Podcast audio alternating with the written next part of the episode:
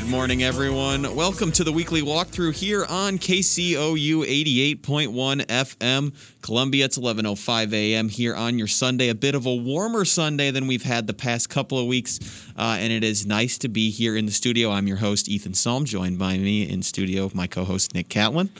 Yes, sir. What's going on, Nick? How are you this morning? I'm good. It's nice to not have to be worrying about the weather today. As opposed to the other Sundays. I actually walked over today. 35 degrees feels like a heat wave with what we have had, in the past week or so with all that cold. So we hope everybody got through all that cold and all that good stuff. And we're going to here to bring you the show. So last week, upsets. My pick was on Sunday. It was Wisconsin over Michigan. It was close, but Michigan did pull it out at the end, and yours was Oklahoma State over Baylor, and you were having a little bit of my medicine, and that game was postponed. So no Oklahoma State and Baylor last week. Upsetting. It is. How does it feel? I mean, it is what it is. It's a COVID world. I'm happy that the teams are at least taking the necessary precautions to avoid infecting people. So, fair play, I guess. Yeah, and they'll try and get it in, and we'll see what happens, because I think those teams are still scheduled to play once, so it'll be interesting. But with no further ado, let's get right into the show, don't you think? Yes, sir. Duke freshman Jalen Johnson last week announced that he will forego the rest of the season and will prepare for the NBA draft. A lot of controversy in the national media about this story, with the fact that a lot of people have said he was quitting on the team, and opting out this late is not really opting out. Call out the names. Jon Rothstein. Jon Rothstein was one of them that said. Do you have exactly what he said? It was on Twitter. I can find it real quick. Just go ahead. Give me the breakdown of it. Yeah. So basically, Jalen Johnson, he has had a foot injury. He's been dealing with a foot injury for a past couple of weeks. It was potentially a severe foot injury. He did come back and play in a few games. He hasn't started since then, and then he did last week decide to opt out and not finish the season for Duke, which doesn't really look like Duke's going anywhere this year. We're not sure if there's going to be an NIT kind of tournament this year with COVID and everything like that, and they're unlikely to make the NCAA tournament. But nonetheless, a lot of people have said he has been quitting, and a lot of other people have been on the opposite side of that, saying the kid's basically making the decision that's best for him, and he shouldn't be, judged for that. He said, quote unquote, opting out with 3 weeks left in the regular season isn't opting out, it's quitting. What place is Jon Rothstein in to be able to criticize a kid like that? I don't believe he is in the right place, to be honest, because it is Jalen Johnson's. If he was injured, I heard he was dealing with an injury and things like that. With COVID being such a big thing, if he cannot play at his highest level and he feels like he might be going through an injury, the team's not very good anyways. And why would you put yourself at risk in a sport where, if you're in the NBA and you're getting paid, it makes sense, but this is college basketball. He tweaks his foot, which has been injured, in a meaningless game against a bottom-tier ACC school in the end of this, and ruins his ability to play well at a higher level. It's completely his decision to be able to opt out, and he's completely fine with. I'm completely fine with him opting out like this. And along with that, thinking about just the COVID-19 virus in general, there when you get infected with it, a lot of players may come back and not be able to be conditioned because you're not only in quarantine, but your body had that infectious virus that does affect people negatively. In a lot of there's a lot of deaths. 500,000 Americans have died from it. I mean, it's a very serious thing. With that being said, they may his health could be at a detriment because he could get infected. There's a lot of players, a lot of teams have been postponed. You've had a lot of games that you've picked as upsets get postponed that we've talked about a lot, and a lot of great matchups in college basketball and across the whole sports world has been postponed due to this virus. So that's another angle to look at it as well. And there's no reason for him to be put in those situations when he doesn't have to be. I just thought it was ridiculous, the amount of people that were criticizing him and that kind of stuff. There's no reason to be out attacking him over this. The official statement from Duke, I've got it right here. The Coach K statement was, While we are encouraged by what we are seeing medically for Jalen's future, we believe this decision is in his best interest. We are ultimately careful with every one of our players and will continue to support Jalen as he progresses through or toward his goal of playing professional basketball. He deserves to be fully healthy for the NBA draft. And Jalen Johnson's statement was, I appreciate everything about my time at Duke. Coach K and my teammates in the program have been nothing but supportive throughout this season, especially during the rehab of my foot injury. My family, coach, and I have made the decision that I should not play the remainder of the season so I can be 100% healthy in preparation for the NBA draft. This was not an easy decision, but we feel that it is best for my future. All right.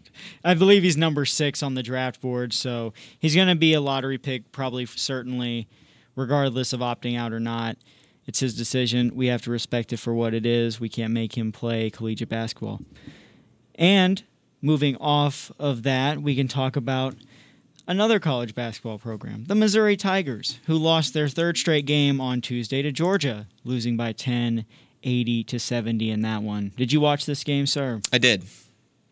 And the second half was disappointing once again, as a lot of them have been so far this season. You look at it, and they were outscored 47-33 in the second half. 47-33 in the second half of a basketball game. Yes. That they were playing a team that is 6-8 in the SEC. It can't happen. It just can't happen. I know they didn't have Jeremiah Tillman, and it's okay that they didn't have Jeremiah Tillman. Of course, he was dealing with some family issues, and he should take all the time that he needs to grieve over the loss of his grandmother, and that's fine. But somebody else needed to step up and play better, and if you look at it, Kobe Brown had 21 points. That was something that we hadn't seen a lot from Kobe in the past. That was his career high, I believe, here at Mizzou, was 21 points. But if you look at the rest of the team, it's unlike Xavier Pinson to only score 11. It's unlike Dru Smith to only score 9. Yeah, a lot of struggle shooting in this game. They shot 6 for 26 from 3. I mean, that is horrendous. Like you said, a lot of Xavier Pinson shot 1 for 7 from 3. Dru Smith shot 1 for 5 from 3, things like that. They couldn't get production going out of anyone other than Kobe Brown, who had a phenomenal game, but it just wasn't enough. And the second half, offensive got stagnant, and it just defense. They almost gave up 50 points. I mean, it just doesn't bode well, because yes, Jeremiah Tillman's a big part, but we've seen him not this year, but in the past get into foul trouble and that kind of stuff, and it's the situation that, we see him get into foul trouble in a tournament game, and you have to turn to somebody else to deliver the points. And these past couple of games where he's been out, we haven't really seen that. We haven't really seen the guard play step up. And it's a bit concerning heading towards March, of course, with a week left in February here. Yeah, I thought it was very concerning. But with that being said, we'll get later into the show about their victory this past yesterday, correct? Yeah, Saturday. And how well they played with Jeremiah Tillman back. I mean, he's a big part of this team. And I think that if you are evaluating this Mizzou team, you have to understand and get the context on these games that Jeremiah Tillman for this 3-game stretch has not been there, or at least the last 2, correct? Has he not been there for the last 3? Jeremiah Tillman? Yeah, for those 3 games. I believe he played in the first one. First one, which was a loss to Ole Miss. I will confirm that. But I know he did not play against Arkansas, and he did not play against Georgia, who we just talked about. Which you think Mizzou has, they have Jeremiah Tillman out there, they probably win those games. He did play against Ole Miss in a 21-point loss for the Tigers, but he played 25 minutes and only shot 4 field goals. Interesting. Yeah. Not something you normally see. But we will get later into how they performed on Saturday. They bounced back Saturday, and we'll talk about that. And then baseball news, with baseball pitchers and catchers reporting as well. So baseball season is right around the corner, with spring training starting in March, correct? Spring training, pitchers and catchers reported spring training has started already. I know. Well, yeah, I mean, like spring training games. Oh, they start here in the next couple of weeks, yeah. So, yeah, March. And then in baseball news, though, on Wednesday, Fernando Tatis Jr. signs that extension, 14 years, $340 million to stay with the San Diego Padres for a long, long time. What'd you think of this deal? it's interesting. It's interesting. He is, of course, one of the most exciting players in baseball and one of the most fun players to watch. But at the same time, when you look at how much he's played, he has not played a full 162-game season in Major League Baseball yet. And he has signed the, third biggest contract in MLB history. One of the largest for sure. Yeah, and he hasn't actually played an entire season. So while I think Fernando Tatis Jr. is good, and he's going to be one of the best players that we'll see in the league for a while, it's interesting because you ink a guy that really hasn't shown you elite-level production, Mike Trout, Mookie Betts-level production, like those bigger contracts than him are, for 14 years. And you've seen it, you've seen it with the Cubs and with some other teams. Javier Baez at some point was playing up to a level that he could be making a contract like this, but you've seen it over the past couple of years. He's dropped off. People can drop off and slump for years and years on end and not regain form. It's just interesting. I like the deal. I think it's good for the Padres to keep their guy around and all of that, but it's a little bit concerning that they signed him to this long and this big without him playing a full season. I understand. Yeah, I understand that because when you look at some of the contracts that we've seen in the NFL, like Carson Wentz signed a huge contract, and now the Eagles want nothing to do with him, and obviously traded him, which we'll talk about that on our Thursday slate coming up next. But they just traded him to Indianapolis. But he got a premature deal before they really realized what they had. And I see that with Jared Goff as well. Now the Rams don't want him. Those were two quarterbacks who got big deals a little prematurely before they really knew what their value was. And when you see it in the MLB, so going back to the MLB, when you look at it in the MLB, the players that have bigger contracts than him are Mike Trout and Mookie Betts. And what those players did before they got those contracts was win MVPs, show that they are the best player at their position on their team, one of the top 5 players in the MLB for multiple years on end in most cases before this happened. Maybe it shows, and it might not show in the production because I don't really care how good his production is. It's probably not worth $340 million. He was really good last year. I'm just saying, I don't know if you could equate that money. You could moneyball that money around and not, because I'm willing to bet. He's one of the best players offensively and defensively at his position. I understand, but this money that they paid him was premature. This is not a good contract for the Padres. Now they're spending too much money and they're not getting production because they're overpaying people. They're like the Charlotte Hornets. What do you? They paid Eric Hosmer a ton of money. They've paid Tatis a ton of money. Why did they pay Eric Hosmer so much? They just went to the National League Championship Series. And they didn't win it though. It was their first year with this team together. They're all young, and then they went out. No, they're not the Charlotte Hornets. They are going to be competing for a championship next year. Okay. Next year. Okay. And into the future with some of the contracts that they have signed. They have put themselves in the position to be good for a long time with this contract. We will see. Because they went out and they got pitching, too. They went out and got pitching, which is something that they struggled with last year in the playoffs due to injury. They went out and they bolstered their rotation.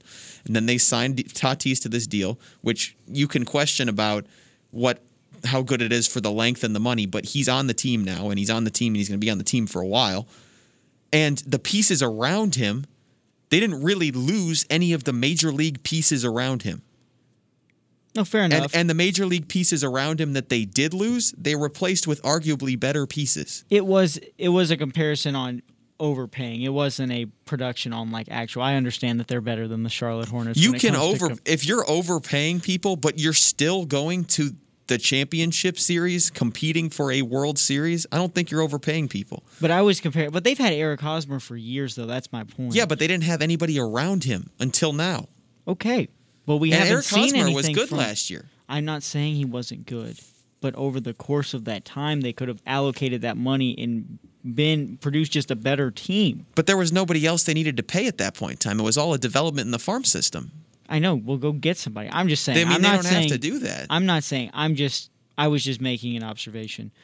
With that being said, I think you were right with saying that it was a premature contract, and then I related it back to some NFL quarterbacks. But I think Fernando Tatis is amazing, and what I was going to go with that was you see him in the Gatorade commercials and things like that. He's a very popular player. You enjoy him a lot, and you're a Chicago Cubs fan, not associated with the Padres. Yeah, he's at all. Probably my favorite or second favorite player that's not on the Cubs. I like watching him play when he's out there. I watched a few Pirates games myself, so I liked watching him come playoff time, and it feels like such a long time ago since that happened, but I mean, he's fantastic. What is he, 19, 20, 21? He's young. I'll figure it out.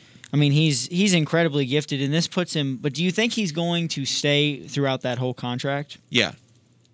He's 22. Yeah, so he's... Born January 2nd, 1999. He's just a little bit older than I am. Yeah. About a year and a half older than I am. About 6-7 months, 7? Yeah. Yeah. And... yeah, very talented. He's certainly one of the best players in baseball and going to be for quite possibly a very long time if everything stays the course. Yeah, he's going to be it's going to be fine. He played 84 games in 2019 and he played 59 games, of course, in a shortened season in 2020. And then to move on, are we finished with the Tatis conversation? Unless you have anything else to say about it, I think I'm all good. Okay. But Philadelphia on Thursday traded Carson Wentz, the man who almost won an MVP, tore his ACL, has struggled since, to the Indianapolis Colts for 2 picks, none of them being a first-round pick. What were your thoughts?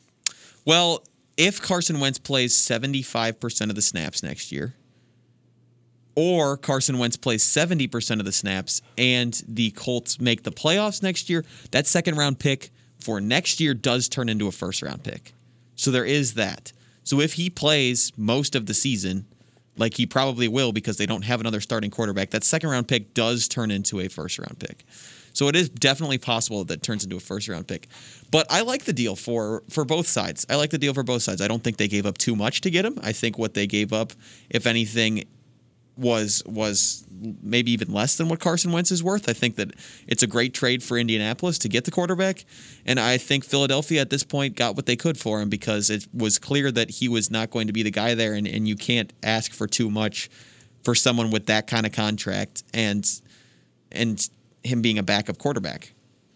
And yeah, and then their head coach, Frank Reich, I mean, he was with Carson when wasn't he the offensive coordinator for the Eagles when Carson had this MVP season, and then Nick Foles took it over after basically Carson Wentz clinched the 1 seed for most of the season at a very high level, gets injured, Nick Foles comes in, does what he does and wins the Super Bowl, which was an incredible story, but this man is a big thing, a big reason for that production, and he's now the head coach. Those two getting to work together again, added in that offensive line with Quentin Nelson, and what's the other, Nick Costanzo? Anthony Costanzo. Yeah, awesome. Didn't he retire? He might have. I'm not sure. He could have. I know they have a great O-line. I feel like one O-line. Of them retired. I'm not too familiar with the Colts O-line, like name-wise, but they have an incredible O-line. They have Jonathan Taylor, who is arguably one of the best rookie running backs, but there were a few really good ones this year. And I just feel like their one lacking position at the moment is wide receiver, which sure. They're going to have to go out and attack in this offseason, but I see them being just fine with that. And they have some decent young guys. They have some decent young guys there. I believe Pittman is there. He's been good. And T.Y. Hilton, of course, is there, and he can still be productive. Yeah, he's a little aging, but he's going to test free agency. And they've got good tight ends to check it down to and throw underneath to as well with Jack Doyle and Trey Burton. But I believe there's probably some wide receivers out there for free agency, and there's certainly guys in the draft they could go out and get. Yeah, Ja'Marr Chase and others. Yeah, Ja'Marr Chase is going early, though. We'll have to see, because they'll have that mid to late first-round pick. Yep.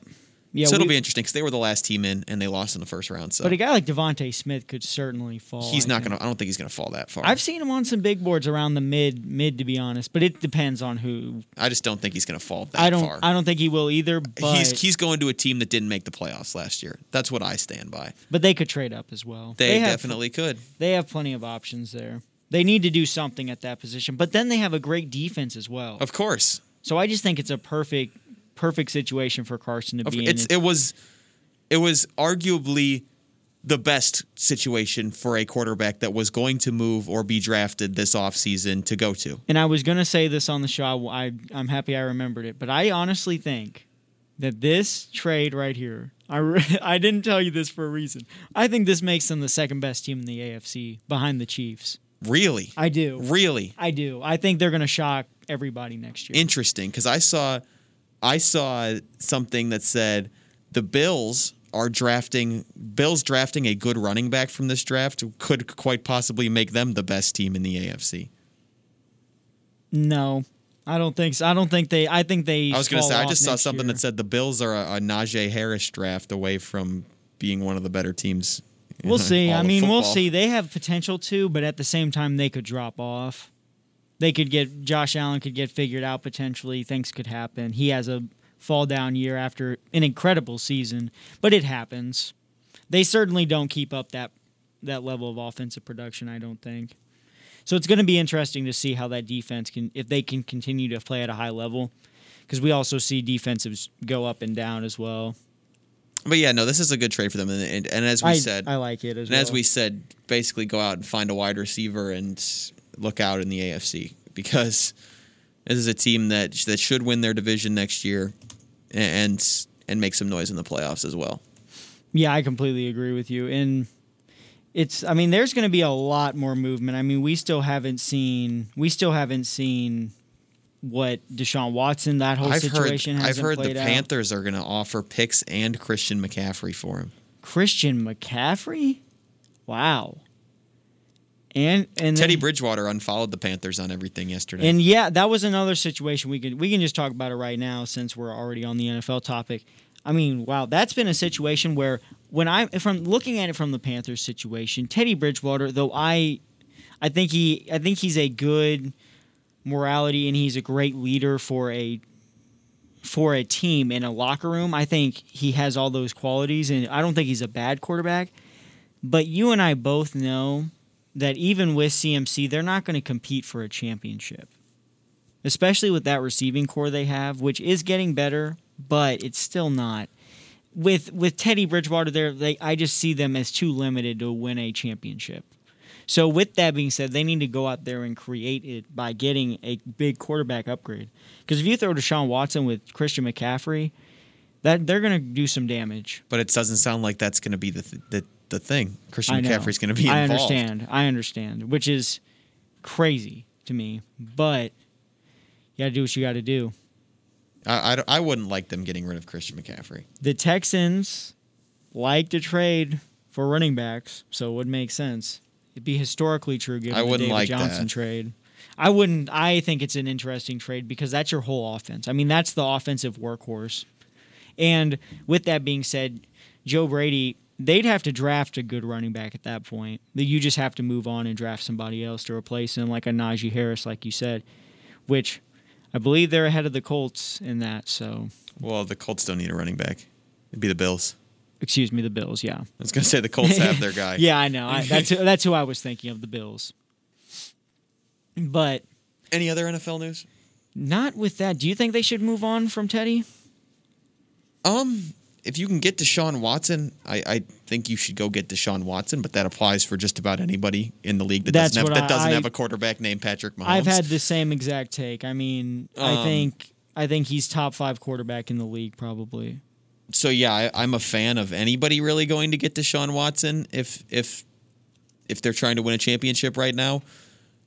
But at the same time, or even in the future. But at the same time, you can't give up.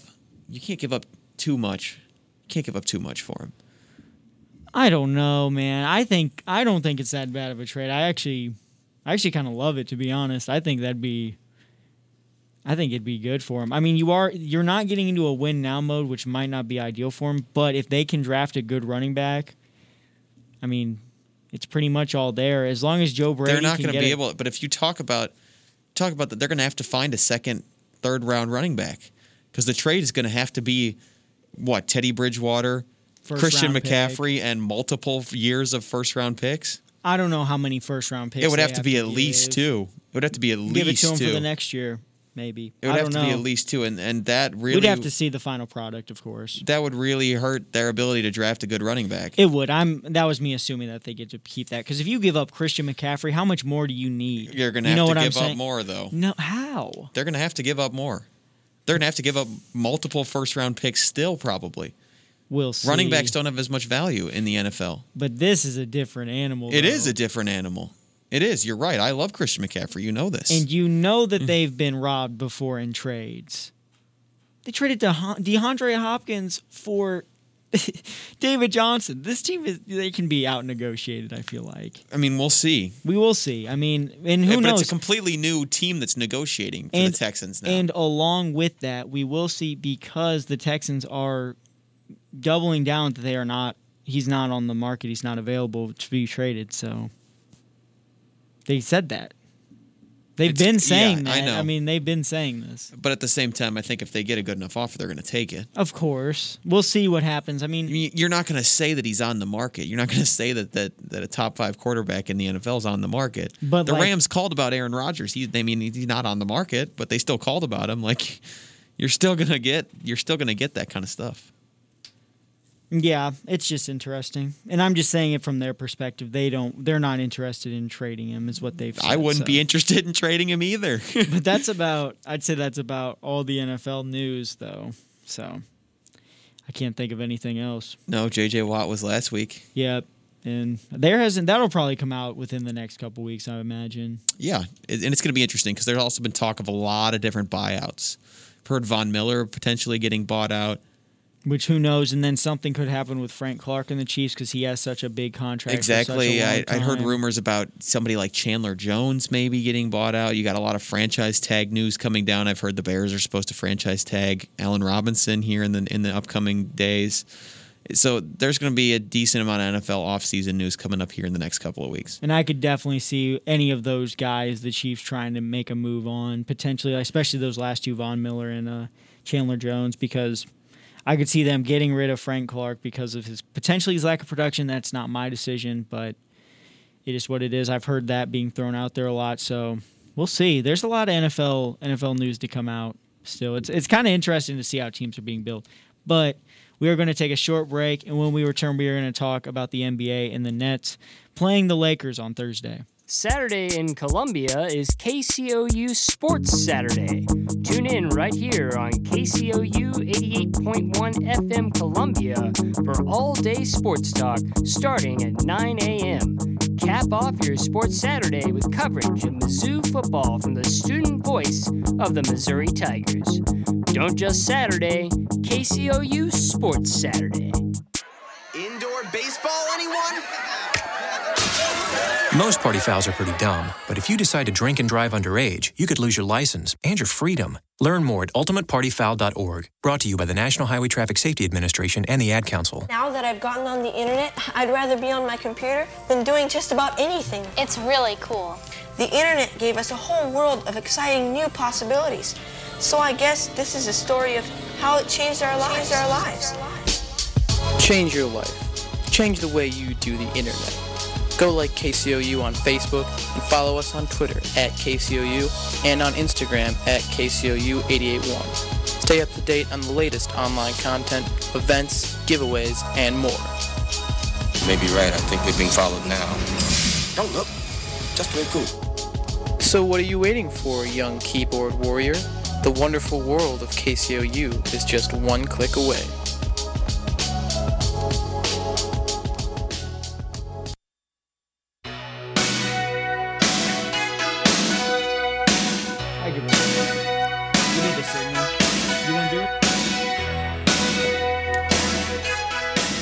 We're back here on KCOU 88.1 FM Columbia. Thank you for listening to the weekly walkthrough here on KCOU. I'm Ethan Solm, joined still by Nick Catlin, my co-host. Before we get into the NBA, I'm going to show you our little new addition to the show. And here we go. What is it? It is, I'm going to ask you a handful of true-false questions based off of fun stats that I have seen in the past week or so. Are you ready? As ready as I'll ever be. Where would you like me to start? I've got two college basketball questions, an NBA question, and a Premier League / Man City soccer question. You go with whichever order you want to go in. We will start with Man City's soccer question. Man City have currently won 17 straight games, and they play, which is their longest winning run under their manager Pep Guardiola since he signed with the team. Okay. And they play Arsenal today. They're currently winning 1-0. True or false, Arsenal has ended Pep's longest winning run at each of the last two clubs that he has managed, being Barcelona and Bayern Munich. True or false? That's false. That is actually true. Oh, my. That is actually true. Arsenal have beaten Pep Guardiola to end his longest winning run at both Barcelona and Bayern Munich, and they have a chance to do it today against Man City, but they are trailing Man City up 1-0 start of the second half. Your second question is a college basketball question. Okay. True or false? This isn't the true or false part, but West Virginia trailed Texas by 19 points yesterday in the second half.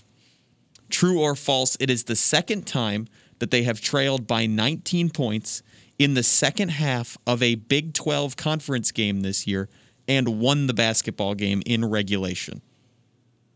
False. They did it in overtime. True. They beat Oklahoma State in regulation after trailing by 19 points earlier this season. It felt like it was true, but I didn't know if it was in regulation. Then you said in regulation, I was sketched. Another college basketball question. True or false, Duke beat number 7 Virginia last night, and that was their first top 25 win of the season. It is now February 20th. So true or false, the Blue Devils' first top 25 win this season was over number 7 Virginia last night. They played so many top 25 teams. Oh, it's probably true, bro. I'm going to say false.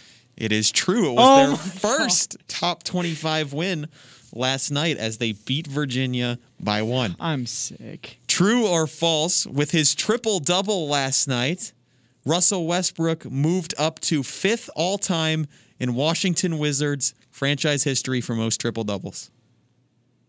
5th all-time. 5th all-time?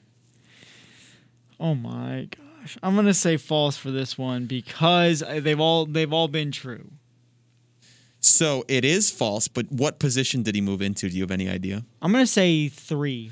Moved into 2nd all-time in Washington Wizards. That was one that I was either thinking 3 or 2 because, like, he's probably gotten at least 4 or 5. There is one player that has more. I forget what the player's name was. There's one player that has more. And, you know, Russell Westbrook's played 20 games for the Wizards. But, yeah, that's your... That's your true or false this week. You went 1 for 3. Yeah, not shooting well. It's all good. Yeah, no, I mean, I feel like, because I do remember us talking about those, like all those plays, but yeah, he passed John Wall for second most. And he is behind Darrell Walker, who has 15. Darrell Walker. Wow. That's really I figured John Wall would have more than that, but the Wizards not a very successful franchise, obviously. But moving into this NBA slate, I'll have more of those for you next week. Yes, sir. Moving into this Thursday slate, the Brooklyn Nets without Kevin Durant beat the LA Lakers 109-98, beat them by 11. Of course, the Lakers without Anthony Davis on Monday. It was announced that he had a calf strain, and he will be missing 2 to 3 weeks. I would say it's probably going to be pushing 3 weeks considering they want him to return fully healthy. But did you watch any of this game, and what did you think of the Nets' performance? I did not watch any of this game, but I thought it was impressive that they won without Kevin Durant because I thought that, you know, the Lakers would probably win if there was no KD. But James Harden came in. He scored 23 points. Joe Harris, 6 for 7 from 3. Yep, Joe Harris, as I was just getting there, scored 21 points, and Kyrie Irving was 16 points. And then even some people off the bench for the Nets. That's Luau Cabarrot scored 15 off the bench. Landry Shamet had double digits off the bench. So they got the help they needed.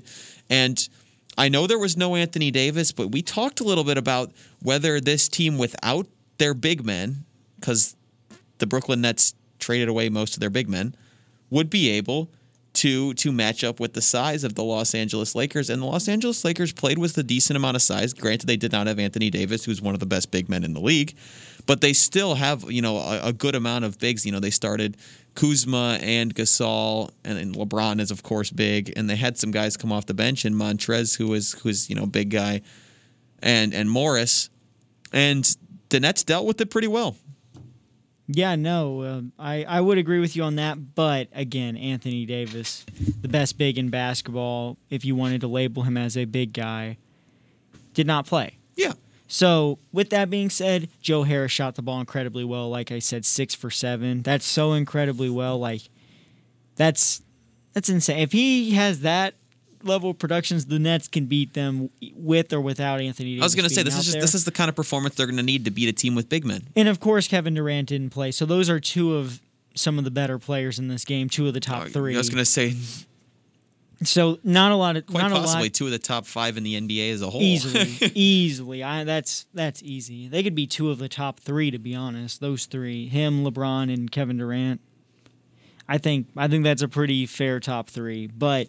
Moving on this, James Harden played incredibly well, 23 points, 5 rebounds, 11 assists. He's been a really great distributor for them, and with the pieces like Landry Shamet, Jeff Green, Joe Harris, even DeAndre Jordan had a phenomenal game. He shot 3 for 3 as well with 8 rebounds, 7 points off the bench. Keep in mind he's still recovering from that injury. He might, like I said, I still think he's going to have to play a little bit more than he has been. He played 24 minutes, so half the game. I think he's going to have to boost it up to about 30s, you know, pushing 40s come playoff time. But this is the regular season, so it's fair to rest him. Yeah, no, it's yeah. He's old too. It's the NBA regular season. Both these teams are making the playoffs. If they don't have some of their older guys playing in some of their games, it's not the end of the world. Exactly. And I don't think there was much to take away from it, but it was a fun game for me to watch, and it was a big NBA slate on TNT. Yeah, potential NBA Finals matchup here, even though we were missing some of the players that would definitely be there for the NBA Finals. And the Nets looked really good. They played incredibly well, but also during that game or like halftime or something like that, we saw the All-Star game starters being announced. It was pregame.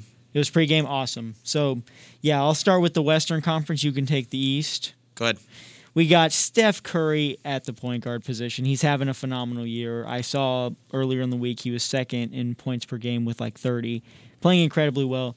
Luka at the 2 slot. There was a little controversy on if Dame should have been. Dame should have been. Well, what's Dame's at? I haven't really looked at the numbers. We're looking at what do you want?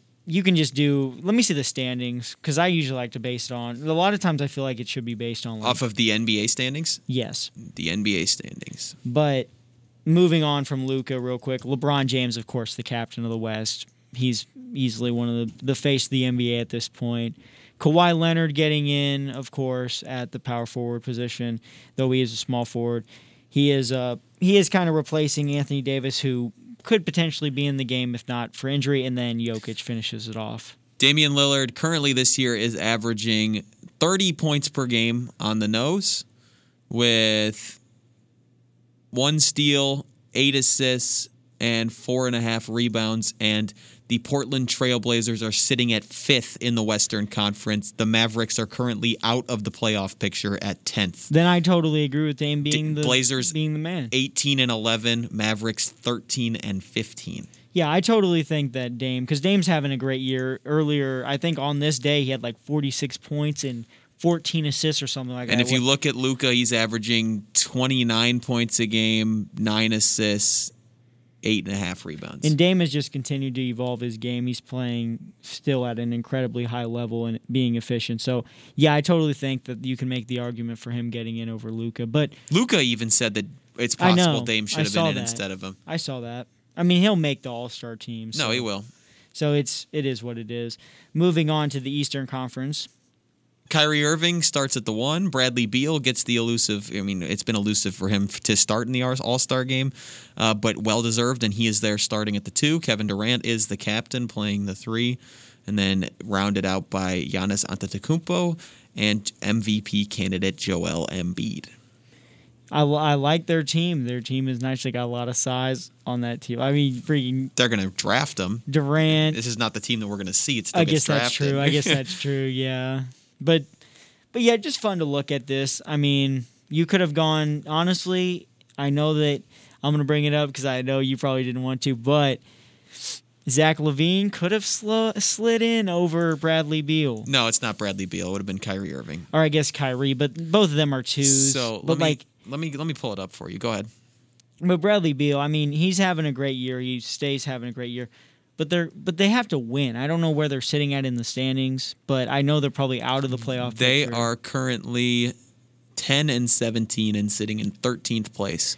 The Knicks are 14-16 and sitting in the 8th spot though. Nice. So it's not like out of reach. No, it's not out of reach, but with that being said, it's weird to reward somebody who's sitting at 13th in the conference standings the All-Star spot. I don't think so. I think that Bradley Beal deserves it. You saw Trae Young make it and start last year. I thought the Hawks ridiculous were terrible. Back then. I had the same take back then, and you disagreed. I'm just telling you, I think it's weird. So Kyrie Irving averaging 27 points a game with 5.5 assists and 4.5 rebounds. That's Kyrie Irving, and you're gonna like this. So 27, 5 and 4. Yep. Zach LaVine is averaging 29, 5 and 5. Yeah, I know. Yeah, you could have replaced Kyrie on that for sure, but it's more of a popularity contest. We understand that. And he finished pretty close to him in votes. I bet he did. I was going to say Zach LaVine, I think, finished third or fourth in the fan voting at the guard position. He jumped Jaylen Brown at the last minute, and Beal. Just so you can have it. Beal's leading the league in points per game, averaging 33 points per game, with 4 assists and 5 rebounds. So. He has to start. He's leading the league in scoring. I guess he has to start. But at the same time, he's playing on a team that's just getting blown out all the time. They beat the Blazers last night. They're not beating anybody else, it seems. They have beaten. Let me see. Let's go through their recent results. They beat. They're losing. Really? They're losing all the time. They've beaten their last couple of games. They've beaten the Blazers, the Nuggets, the Rockets, the Celtics. They did get off to a rough start. They're on a 4-game winning streak, beating 3 teams that are currently in the playoffs, 2 of which are in the Western Conference. Well, good. They got to make up for how bad they started the season. Yes, they do. And they've also beaten teams like the Suns this year. So, but good for Bradley Beal, because I thought he should have at least made the roster last year, because he was playing. I think all the players we talked about should be making the roster. But there's only a limited amount of people who can get the starting role, 10 to be exact. But moving on to Friday, the Mets and Cubs trade talk surrounding former MVP Kris Bryant, third baseman Kris Bryant, have now halted. So what do you think about that? There's been a lot of talk about it, and nothing has really. The quotes were couldn't get past the first inning or something like that, you know. So I'm happy. I like having Kris Bryant in a Cubs uniform. I'd like if he'd sign a contract extension and they'd keep him around. So I'm quite happy with them not trying to trade him, because, you know, I'm tired of my team not getting good returns on trading good players. So I'd rather keep him at that point. Fair enough. I just wanted to see your thoughts on it. I really didn't have much to say. I mean, other than the Mets are just trying to make really big plays, and they're trying to build a championship roster in New York that isn't named the Yankees. So it's just a fun storyline to watch. And then on Saturday, just to point this out, because Australian Open, big deal. Naomi Osaka won, and Novak Djokovic. So, Naomi Osaka beat Serena Williams in the semifinals too. Yep, I watched that. Yeah, I figured people did. I think I was working on something, but I did want to watch it, to be honest. I did not watch any of the men's side, but I did watch a little bit of Osaka and Williams, and that was good. Naomi dominated her. She's the young goat. She is. She absolutely is. Very talented. Yeah, no, and it was fun to watch. Tennis is always interesting when you get down towards the end of these tournaments and watch some of the really, really good players in the world go up against each other. It's kind of like watching. It's kind of like watching, you know, golf on Sundays too. It's like you get to see some of the real best players compete, and it's it's fun. It's a good time. And, you know, it'll be more interesting, of course, and more people will watch when it's not the Australian Open and it's not live at 11 p.m. or 1:30 in the morning or something like that. Because I think the finals were Saturday, but they were, like, at a really early hour of the morning. Yeah, no, not an ideal time for us, but when they, of course, come here for their other majors and US Grand Open, Slams, things here. Like that, they will get those times. But just interesting to note, and it's a big story, so figured we'd at least touch on it. Yeah, for sure. And then for Mizzou, we said that they were bouncing back, and then on Saturday they did, beating South Carolina and getting back on track after that 3-game skid, beating them 93-78. What did you think of this one? I thought it was good. I thought that South Carolina made it a little bit close at one point during the second half, and you look at the second half, and they did outscore Mizzou by 1, 49-48, so a very high-scoring second half. And it was a win that they needed to have. It was a win that they needed to have, end of story. And my question for you is, do you think it's enough to keep them ranked in the top 25 now? 100%. I mean, like I said, if anyone with context would understand what is going on, it's just people don't have context. Jeremiah Tillman was out for 2 of their 3-game skid, and 2 of those games were at least relatively close. So, especially the Arkansas overtime loss they suffered in a game that when you stated last week, he obviously dominated. So, and then he comes in this game, shoots 5 for 5 from the floor, and shoots perfect from the line, 7 for 7. The team shot incredibly well from the free throw line, like they do on average, 84% in this game. So all that combined for putting up 93, and usually when this Mizzou team's putting up these type of numbers, they're going to win because they're very sound defensively, and they're not usually going to give up 90. Yeah, and it's... imagine having your best player come back and winning a basketball game. It's that simple for Mizzou. Jeremiah Tillman comes back. He plays 20 minutes. He scores 17 points. He's perfect from the field and from the line, as you said. And Mizzou wins the basketball game, and that shouldn't surprise anyone. I truthfully think you could argue there's 3 players you could argue that are the best player on this team. Dru Smith, Xavier Pinson, Jeremiah Tillman. And I think you could fairly argue either of those 3, to be honest with you. Just depends on what you want. What you think is most valuable. Yeah. I mean, I stand by the fact that I think Jeremiah Tillman is the best player on this team. He's not going to score the most on a lot of nights, but I think his presence is the most impactful on this team. To give you mine, I would disagree on the impactful part, and I would say Dru Smith is more impactful because of his ability to not only defend, they're both incredible. I think all 3 of those you could argue. I think Tillman and Dru Smith more than maybe X from this matter. But so my problem with it is when you look at what happens when one of these guys is out. Yes, it hurts, but we don't really have anybody that can replace and make up what Jeremiah Tillman brings to the team.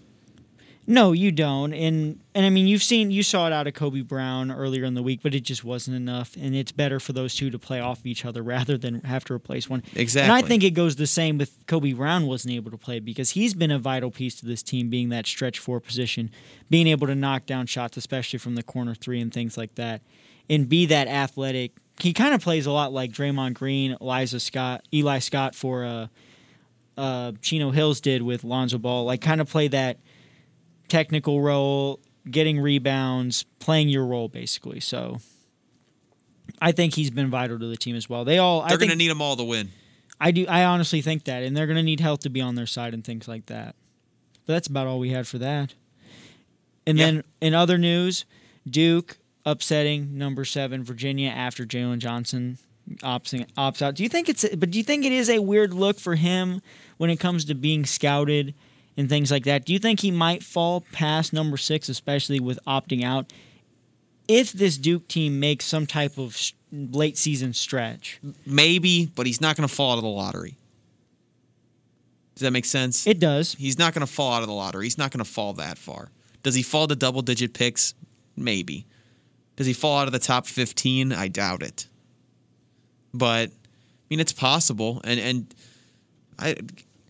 Duke going to make the tournament? I mean, we'll see. I mean, we heard about Joe Lunardi talking about him yesterday about how he still believes that this team can make the tournament. It's like I'm shocked. I'm shocked. They're 10-8. But they have played a tough schedule. Not that tough. They have a couple of early losses. I mean, they lost to Michigan State and Illinois early, but if you look at other teams they lost to, Pitt, Louisville, Miami, North Carolina, Notre Dame. Louisville's good. Virginia Tech was a good loss, but the UNC loss was tough. And they haven't beaten anybody except for this Virginia team. You're right. No, you know they don't have a good win. On paper, they don't. I agree with you. I'm shocked as well. But you know how it goes with the. I hope they make it. You know they're gonna. If they have a chance of putting them in, they're gonna put. I was gonna say, I feel about Duke. I'd love if they're in, but it's at 8-6 in the conference and 10-8 overall. I'm just not sure if it's something that you can do. Understandable, and yeah, it was a big win for them to put them back on track, so that maybe if they make a little late season run, and they could potentially be one of those 11, 12, things like that. Hope so. It'd be awesome to see them in there. But how many more games they got? They got 4 more games on the schedule. Syracuse, Louisville, Georgia Tech, and then UNC. Have to win all of them. Yeah, I mean, you're going to have to win all of them. Yeah, at least 3 out of 4. No, you have to win all of them. Oh, I don't know if they have to win all of them, bro. You have to win all of them. Dude, they finished the season? Okay. They finished the season with 14 wins, and you're going to put them in the NCAA tournament? Not everyone's playing the same schedule that they've been playing. You think they're going to have 35 games played? No, I don't, but I don't think they win. They go in at 14 and 8. Okay, but with that being said... You have to put them in if they're 14-8. You have to, because they've played such a big schedule. And if they finish the year off, let's say they win 3 out of the next 4. Let's say they win 3 out of the next 4. They're 6-1 in their last 7. They've played a tough non-conference. They've had to deal with all cancellations and everything. I think you have to put them in. 13-9 doesn't do it for me. But they're playing. Look at who they've played, though. 13-9 doesn't do it for me. Okay. They finished with a good conference record as well. They'd be 4th or 5th. They'd finish probably 4th or 5th. 11-7 in the conference. I mean, there's a lot of teams. If they went 3-1. Yeah, I mean they're 5th right now, so they'd probably. And they play Syracuse, who would get a loss in that game, and that's the only team above them that they play, though, I think. Oh no, Louisville would get a loss too. Yeah, I mean there could be some flip flops. They're not catching Louisville though. But they don't have to win it though. I mean, I don't understand how you can say this. And it's Duke. I think if they only win 3 out of the last 4, I'm telling you, if they only win 3 out of the last 4, they need a run in the ACC tournament. Otherwise, they won't make it. I'm telling you, if they have a reason to put them in, they're putting them in. I hope so. That's how it is, though. I hope they put them in. That's how they do this. That they've squeaked in so many teams that didn't need to be squeaked in for. For example, Trey Young's Oklahoma team was not that good. They had that playing game and got tossed. But that's just an example. What is your moment of the week, sir, to wrap this up? Everton winning at Liverpool yesterday, giving Liverpool their 4th straight loss at home. And it's the first time that Everton has won at Liverpool since 1999. And it's the first time they've beaten Liverpool in the league in a long time as well. I believe there's only one player on the active Everton roster that had ever beaten Liverpool. So, yeah, I think that's interesting. Birth year for me. And then my moment of the week in the main event of the UFC fights, Derek Lewis's vicious uppercut on Curtis Blades going in for a takedown. Did you see that? Nope. Wow. I wasn't watching the UFC last night. I was watching the NBA instead. Oh, I figured you had seen a highlight. You should look it up though. It's pretty crazy. But the Bulls played last night. Zach LaVine dropped 30 again. I know. He's playing well. We know that. But for my upset pick, I'm taking Oregon over number 17, USC. I think Chris Duarte gets it done. This is early in the week, Monday or Tuesday. I'm not entirely sure. Let me look it up. But I think Chris gets it done. Duarte. Did you see what I said? No, I did not. What did you say? Oh my gosh! They're going to be ranked next week. Oregon has won 5 in a row and moved up to 3rd in the Pac-12. And USC just lost a conference game to. We'll come back to me then. Arizona yesterday. I have Iowa over Michigan, which will probably be a top 10 matchup between both teams. So I put in an alternate in case you don't want me to pick Iowa over Michigan, with it being Arkansas over Alabama in college basketball. So both of mine are ranked v. ranked, but I understand if you don't want me to take the Iowa, who will probably be a top 10 team next week, and Michigan, who definitely will be a top 10 team next week. Yeah, I'm not sure who I'm going to pick for my for my upset, so we will just move on from it. It's fine. My what to watch for, though, is 7-0 Cyril Gane. He's a French heavyweight in the UFC. He is fighting in the main event next week against another heavyweight named Rozenstruik. He's incredibly talented. Both, I think, I've seen, first time I saw Gane was when, it was like a prelim, like a year or so ago, and he has great size, great technique, and I think he could be champion. I think I've said it on this show before, so he's got a big test coming up. And then I've got the NBA All-Star reserves getting announced because I'm just waiting to see exactly when they announce Zach LaVine as a first-time NBA All-Star. And we will be talking about those when they are announced next week. Same time, same place, Sunday, 11 a.m. to noon. We will be here. You can follow us on Twitter at Weekly Walkthrough KCOU. That is at Weekly Walk KCOU. And we will see you same time, same place. This is Nick Catlin, joined by Ethan Salm. Have a great rest of your week.